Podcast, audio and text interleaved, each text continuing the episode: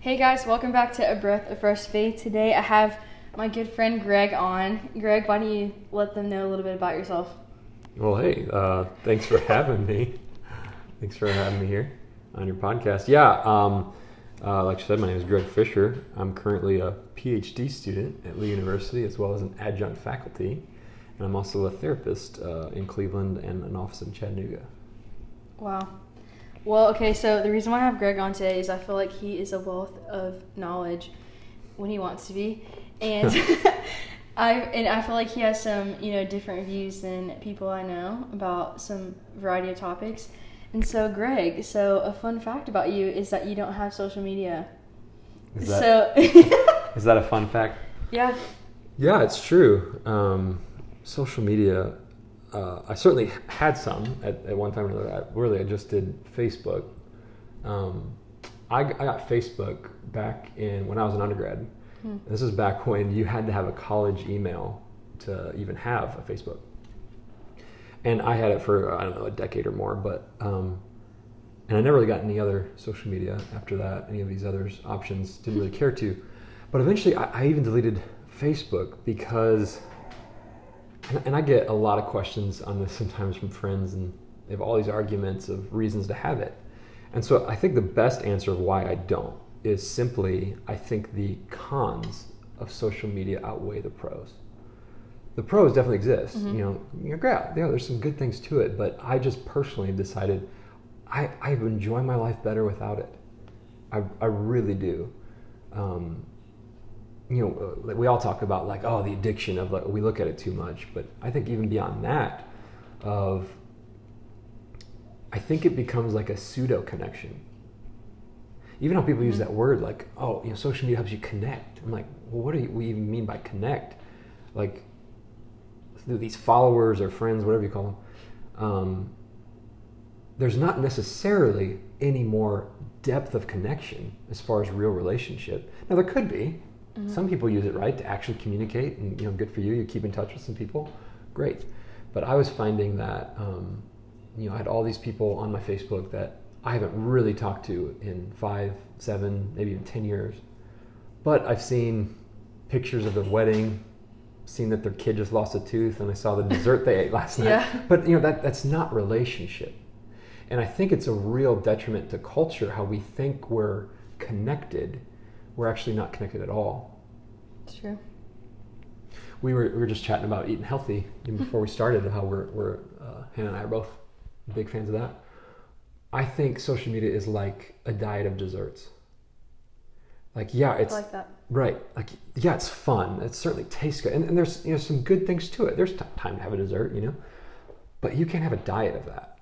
You can't, like, there's no substance there. There's no nutrition and uh, I, th- I think the same. And so I, yeah, I just kind of realized one day, like I don't want this, and I deleted it. I did bring it back. Funny enough, this past year, I, I had COVID and I was stuck and locked in my house for 14 days. So mm-hmm. bored out of my mind. I was like, you know what? It's been two years. Let's see what's going on on Facebook. Did anything's changed or? Yeah, yeah. If anything's changed, or just like maybe you know, it's a good experiment. Let's go two, two years without it. Whew, what a year to get back on Facebook, right? And um, I had the worst year to get off Facebook. Honestly. Absolutely, yeah. and I, I think I had it a month or two, and I was like, no, I've had enough. And it was just, just like beyond not only not helpful, it was it was damaging to, to just just to even look. Like it is just so full of hate, and uh, I just I just don't want that in my life. So I, I deleted it. I doubt I'll ever go back. Do you feel like you could be with someone that is on social media or has like technology?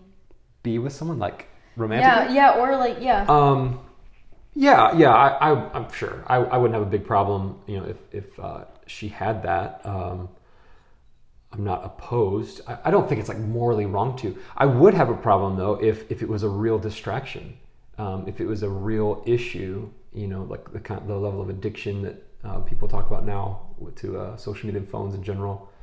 Um, I, I would want her to be aware of even even things that were raised by the documentary Social Dilemma. I know that that came out. A lot of people talk about that of of how our social media platforms become echo chambers and just solidify the way we want to think rather than um, exercise thinking in itself.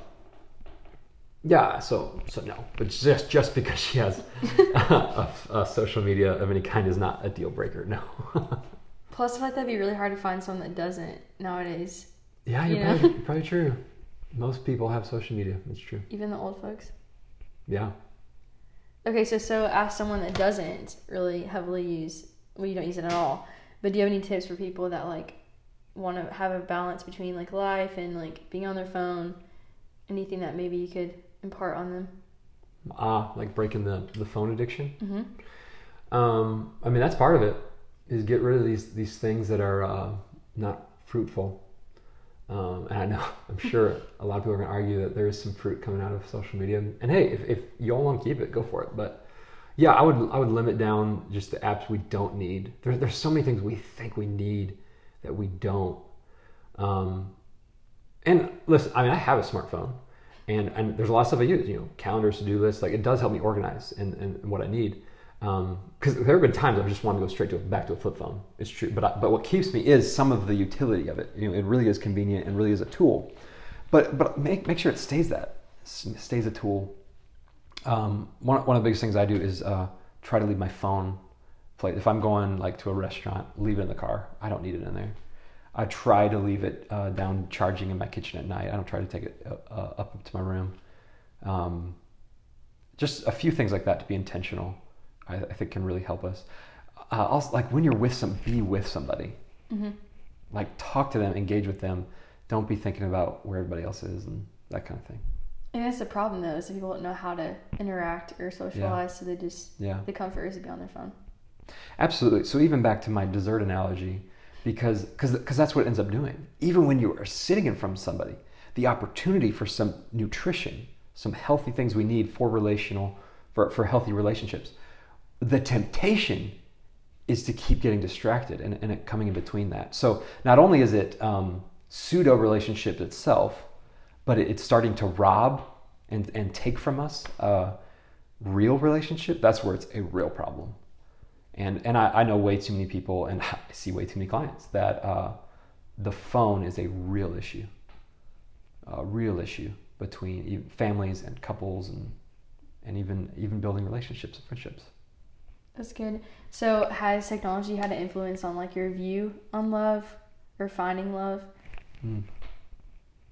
Yeah, I mean, I mean that, that's the trick nowadays, isn't it? You know, when um, because I think most people my age, single my age or generation, have done the dating app, the the, dating app or dating website, it to to some degree. You know, and, and some some rave about it and uh, talk about success. And I know couples who've met and got married and through that, great. You know, that's I'm awesome that they're use, utilizing that tool.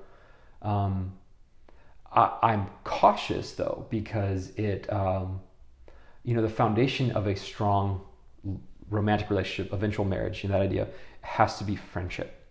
And what I worry about, particularly more of these apps, which they have a, a the hookup app connotation, but the, or the swipe one way or the other, is that it's based on a picture.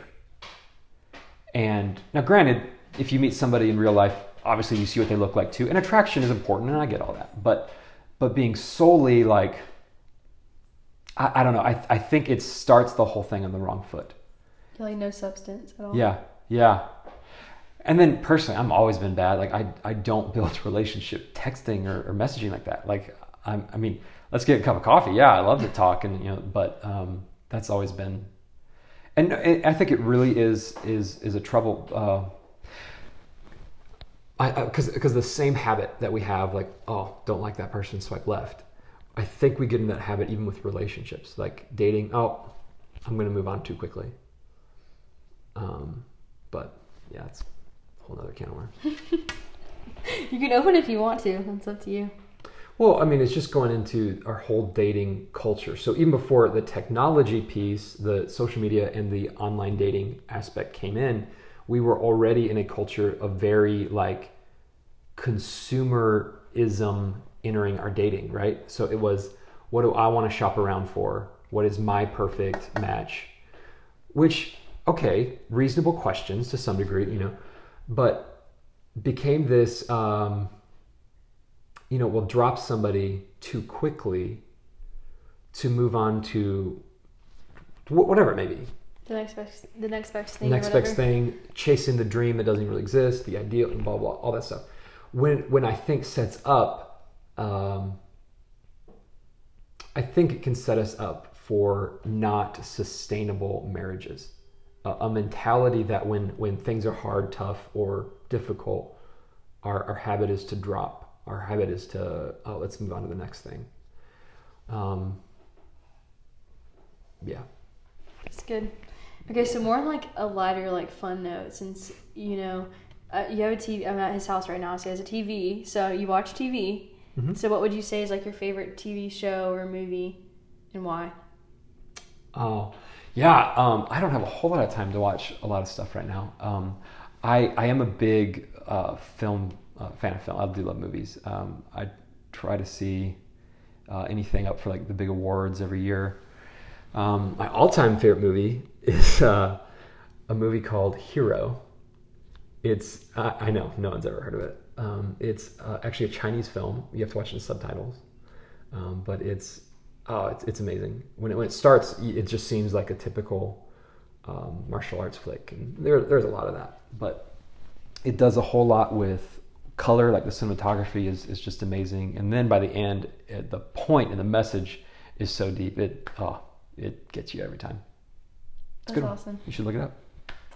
I will. All right. I'm not. It's funny because like for you, you're like you're not like really on social media, but for me, it's like TV. I'm like, what even is TV? Like I'll like watch a show or like a movie here and there, but definitely not like our culture is like submersed in like Netflix and Hmm. Hulu and stuff. It's just I'm more of a reader to read. Yeah. hmm What are you reading right now? Right now, the Bible. You know, I'm really All right. getting deep into that. Um, and there's like a book by like Sadie Robertson. Mhm. I love her. She has a book called like Live, and it's just really good depiction of like you know she shares a little bit about like her struggles, like her life, and then just like what does it actually mean to live? Like what's the definition of living? And yeah, That's cool. Right now, I'm reading C.S. Lewis's The Four Loves. Have you read that one? that book you were t- showed me the other day. Yeah. Yeah. I haven't read it. Yeah, I'm in the chapter on friendship. That's the second love he identifies. And one of the first things he says is, We in the modern culture do not understand this love. We, he says, um, we run to the romantic love, as uh, C.S. Lewis calls Eros in this book. Um, and we kind of understand some of the others. He identifies charity and affection and whatnot. But friendship, even though we use that word, he says we really don't understand what it means. And he points out how every uh, like generation has had their version of Romeo and Juliet or Tristan and Isolde. You know these kind of like romantic stories, and and our culture definitely loves those romantic kind of tales. But he was like, when have we seen in like modern times like a Jonathan David, uh, like like that kind of like brotherly connection? And uh, it's a real detriment to our society, is what Lewis is saying. And granted, he's writing this, what is it, 60, 80 years ago? I don't know when he re- released this one. Um, but I, I just think it's so relevant, even to what we were just talking about social media. You know, calling people that we're connected to, connection, um, on these social media platforms, they're called friends. But what? But realistically, that's that's not a friend, in in the terms of like how C.S. Lewis is using this word. Um, yeah, it's a good book. Highly recommend it. I'll have to read it. Oh, I'll add it to my list. Yeah. Like I have like a whole like library. You're just in grad school, room. you know. You have plenty of time right now to read. so- Yeah, like I bought like a ton of like leisurely books, like the three books you told me about, and I have like a whole stack. Like I have like a whole library in my room, and all of them are like psychology books that are like Yeah. ones I want to read, and I probably cracked into a solid like ten of them, Awesome. and so you know I have a lot to choose from. So I'll add that. I'll have to add that to my collection. All right. Okay, so what is the best piece of advice that you've ever been given? I'm still in this question from Sadie Robertson. She asked like every person on her podcast this, or even a quote that's like changed your life or challenged your life. Do you have Hmm. any? One of my favorite quotes is um, it's attributed to Mother Teresa. She said, uh, "God didn't call us to be successful; He called us to be faithful." And I, not only is that, as the quote is used often to kind of veer us away from this ambition, this idea we got to achieve, uh, into like, no, we just got to be, you know, and be and be ourselves and be ourselves who God created us to be, that kind of thing. Um, but it is also a way to um, well, it's a way to handle failure. Uh, when uh, rather than define ourselves by our mistakes, our stumbles, just to say like, I can't fix the past and what I did or didn't do, but I can continually, as the best of my ability, keep being faithful. Um, so that that's always been one of my favorites. It's written, I wrote it up on my wall upstairs. It's uh, so I read it just about every morning, just to remind like, just keep keep trucking, you know. Keep You going. and writing on the walls, it seems like a theme. I do that a lot. Yeah, yeah. I painted with uh, chalkboard. There's a chalkboard paint, and so just with uh, a chalk, I can write all over my walls. I like that. every creative. every like four year old's dream, right? To be able Yeah, to literally. write all, all over the walls. You gotta have some form of like childlikeness, you know, Yeah. to keep life in- entertaining. okay, so we're gonna kind of like segue to talking about faith since you've been bringing up some good points that kind of talk about faith. So we're just gonna dive in. So as a Christian man, how hard is it to be distinguished or set apart from the world when it comes to terms on your stance on like purity, views of women, and like masculinity? And that's very loaded, so Hmm. you can unpack however you want. Yeah, that is uh, that is very loaded. Ah, where to even begin on all that? Um, I think culture, including the Christian culture, is really confused on a lot of that right now. It's and that's not and that's not just masculinity. I think women are just as confused Oh, for sure. um, on what even is a godly man or a godly woman or godly person. Um, those those questions have been, um, you know, first I think sh- we allowed them to be shaken by like a secular culture, but then it really has come in to a level. I'm like torn sometimes because to a level it's it's good that we're asking some of these things, but to another level it's it's uh, well the expression you know throwing the baby out with bathwater idea. Like I think we're losing some good things while we're throwing out some some bad. Um, yeah, so I, I, I do think it's important to ask these questions and keep talking and kind of to chisel those things out. But I, I do get alarmed sometimes at how flippantly we we um, how flippantly we can lose some of the foundation and tradition in our faith, our churches, our organizations. You know, a minute ago in a question where I answered with my favorite quote, I mm-hmm. think you were also about to ask me, what would I, what advice would I give? Mm-hmm. And that right there, it, it ties into this of the biggest advice I give to young people is to find a mentor. To find a mentor in the faith, find a, another mentor like that's in the career you want to go into, find a mentor that is doing what you want to do in life. I mean, so if there's somebody who's like, you know, if, if you want to be married and have kids someday, and you have somebody you really respect their family, get around that person, you know? Like, and particularly an idea this mentor should be a, a several decades older than you. Like that, that that's my main heart there is is con- reconnecting these generations. You know, earlier Hannah, we were chatting about I use the term hipster churches. You know, I have this mm-hmm. I have this real caution with all these these churches that that were divided by generation. You know, you hear of a church and they're like, oh, it's an older crowd goes there, and, and another church like, oh yeah, a lot of young people there, and there's not a lot of mix. There certainly is some, and I'm always glad to see that, but by and large, I'm seeing us divided that way, and that's that's that's alarming. It's scary, but it's also just sad to me because we're we're losing a lot. We're missing out on a lot. And plus, it's not blending, even if they are there. It's like you can still distinguish. Really, yeah, yeah. I mean, that's been the model for years. Like the family walks into the church, and the first thing we do is split them all up. You know, Mhm. children, youth, and blah blah. And not exclusively. There are times you know, many churches have families together, and I think that's great.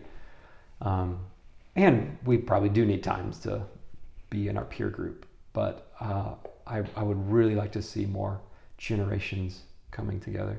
You know, when I was a, a pastor, this a little while ago, um, I, I didn't do a lot of things well, but one of the best things I did is I had, for one of our services, I just had, I, was a college young adult pastor. I had one of the um, member of our adult congregation. He he served on the church board at, at the time, I think, and his wife, and they they like led par- part of leading worship, and they're great people. They're great people. I had them come and just talk to my college students, young adults, about what marriage is.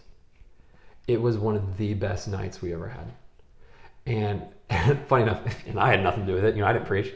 Um, but like still, like some of my students had mentioned it, uh, former students, you know, whoever, ones I still keep in touch with, had mentioned like looking back of like how much that shaped them and how they saw like even what, what godly marriage is, even th- these questions of what godly men and women are, you know, like that was even brought up and talked about.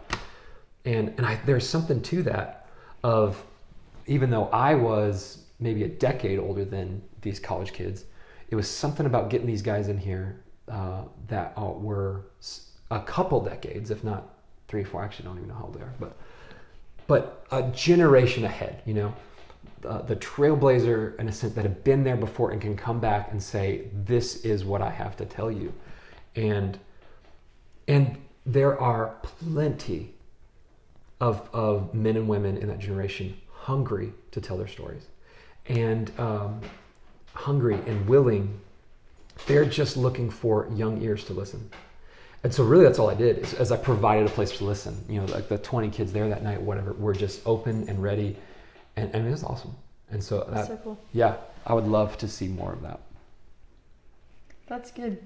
Okay, more so like towards like the masculinity piece because I Mhm. feel like it's something that's like heavily talked about, especially like we could both go to Lee, like Yeah. our Christian university liberal arts school, and I feel like there's a lot of like super hard opinions on both ends of the spectrum of about masculinity. But for you, like, do you feel like pressure, like, to conform to like what masculinity has become, like that is defined as society, like that society is defined? Hmm. How would you say society is defining masculinity? We don't have time for that. Okay. we have a whole podcast just on that. Gotcha.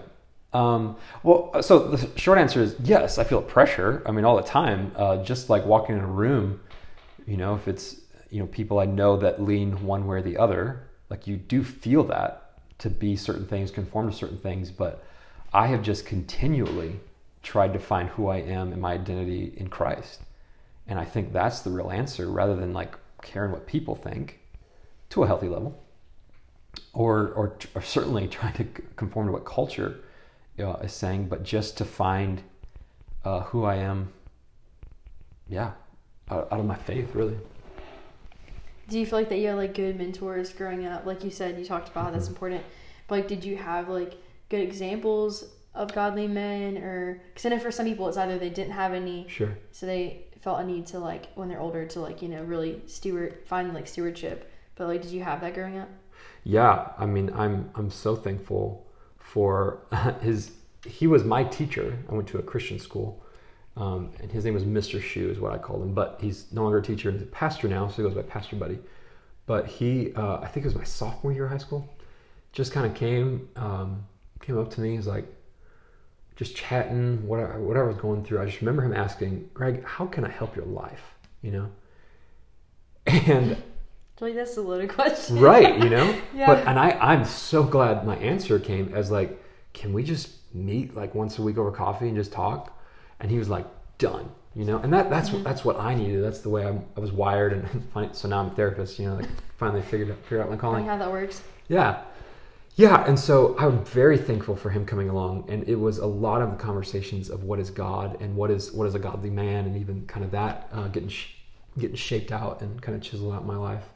Uh, later on in, in college, then um, I, I really got close with Dr. Rickie Moore. Um, and anyone in the Lee scene probably knows who that is. He's uh, uh, associate dean of the school of religion and just, just uh, like just I call him the Gandalf in my life because he's has such a heart for young people in, in our generation. I mean, he's given his life, you know, to teaching and mentoring and shaping that. And so, um, yeah, yeah, I've, and, I, I've had a few others, like just great men that have uh, been so so kind with their time and, and poured into me and spoken to me, and and I, and I think that's essential. Like I wouldn't be here today without them. And so again, this is why that is my advice to young people, rather than cut off that generation who who the world is telling us are they're they're too conservative or too slow or too backwards or too old you know old school ways of thinking even if you don't completely agree there is some wealth and some wisdom to pull from and i really hate to see young people missing out on that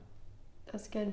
But okay, but for purity, Yeah. you didn't really touch on that. Right. But so as you know, as a man, you know, there's temptations, definitely from the world or everywhere. You know, on your phone, internet, TV, whatever, and not even uh, like on social media technology. But like for you, how was that? How'd you navigate that up until this point in your life? Yeah. No, I mean that that is the real question. Actually, as a therapist, I deal with this a lot.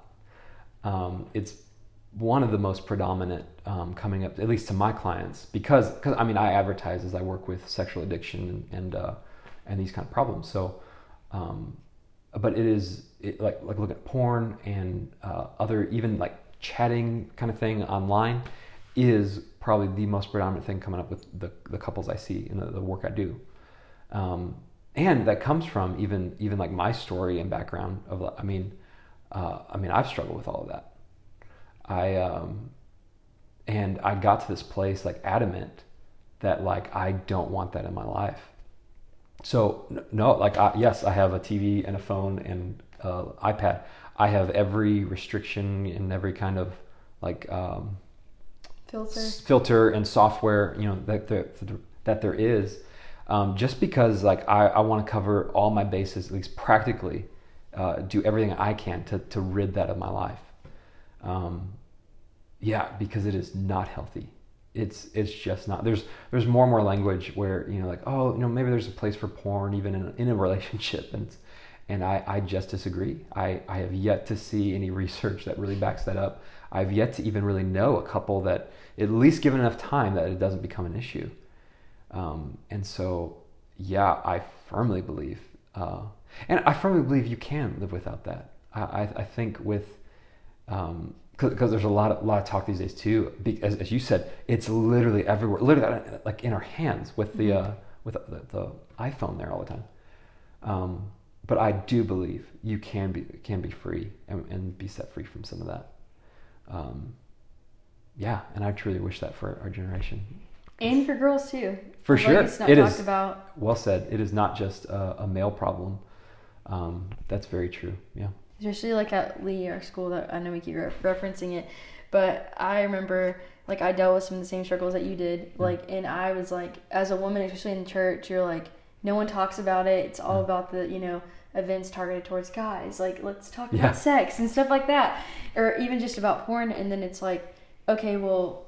We're dumb and naive enough to think that like not everyone's exposed to that or even has sexual desires. Like Sure. you know, we're human beings, we're wired, you know, to procreate, you know, and oh, so, Oh, yeah. and like even talking to like, I remember when I was struggling with it, I felt like, you know, so alone, like no one could relate. And then, like, when I like, the Lord like delivered me of that, and I was like very open about it with like my friends, like, majority of all of them, like, were dealing with the same thing, if Wow. not more. Wow. Yeah. And it was like crazy how they were like, I didn't even know girls struggle with that, or that they even like watched it, or even that I was okay to even think about sex, which is crazy. yeah. And I was like, and so I just feel like you know I wanted a guy perspective on it because Mhm. it is a big issue, but for, it's for both. It really is. I, I mean, so you know, I was in the youth groups of America in early 2000s, right? And that's when you know accountability partner was a buzzword. You know that Mhm. that came out of the 90s, I think. And um, and I, so I remember several times like going to you know whether a night at youth group or seminar or something, and they split guys and girls. Guys had the porn talk, girls had the body image talk. Mm-hmm. And now looking back, I'm like, like really both those talks should be with both genders. You know, like like they're not exclusive that way. Um, yeah, and so also you know the, the accountability partner idea, uh, it became this whole. Because I really hate that term now, just because it be, what it became. I think it's had some good intentions. What it became though was just, um, at least at least in the guy world, uh, of like, well, did you mess up? Yeah. Well, I did too. Okay. Yeah. you know, it wasn't this like real path to freedom. And so even in some of the work I do, so for example, I have a men's um, group therapy. We meet weekly, um, centered around this very issue, like men that deal with or struggle with uh, porn or any kind of sexual addiction or sexual struggle. And and so in a way, accountability is a piece, but it's, it's not exclusive. It, what it really is is like a place to be open, vulnerable. Here, you mentioned this a minute ago of the me too of it to sit with somebody else and be like, oh, I'm not alone in this struggle. That's some of the biggest power to take sure. to take that away. Yeah. Um, yeah, no, so I'm really passionate about about seeing some of that because uh, uh, yeah, I think it's been handled poorly. And just like what you said about even like accountability partners, it's like Mhm. in a way even enabling each other to continue to do it because it's Oh, like sure. if one person isn't you know not dealing with it, then how could they even get it out? Get, you know, get you out of that if that's something that they're also dealing with as well. You know, Yeah. It's hard place. Yeah. Well, okay, so I feel like we're gonna we're gonna have to stop here and do Okay. a part two because I feel like we could talk, you know, all day. You Yeah. know, so this will definitely not be the last podcast that you hear Greg on. Hopefully, if he agrees to continue to record. so, Greg, so you know, I typically like pray, finish up with prayer. So, do you care to lead us in prayer? Yeah, I'd love to. Yeah. Yeah, Father, uh, I just thank you uh, above all, just just what you're doing, just in the circles we are, whether it's Lee, Cleveland ministry, in Hannah's life, in my life. You are faithful. You are faithful, and we, we love that, and, and thank you for that, and and uh, forgive us for forgetting it. Father, I just pray over this uh, podcast, even this conversation, from technology to uh, porn, lust, and uh, purity to church and youth group, all the things just we discussed. Ultimately, I ask that your truth would be enlightened, and Lord, you, you would really teach all of us. Continue to, to teach me, continue to teach Hannah, that we grow and as we learn. And yeah, we love you and trust you in your name. Amen. And thanks, Greg, for coming on. Yeah, I'm thanks for having me. Our schedules actually aligned. I know, this finally. actually happened. But all right, guys, we'll we'll back. We will be back soon. Bye.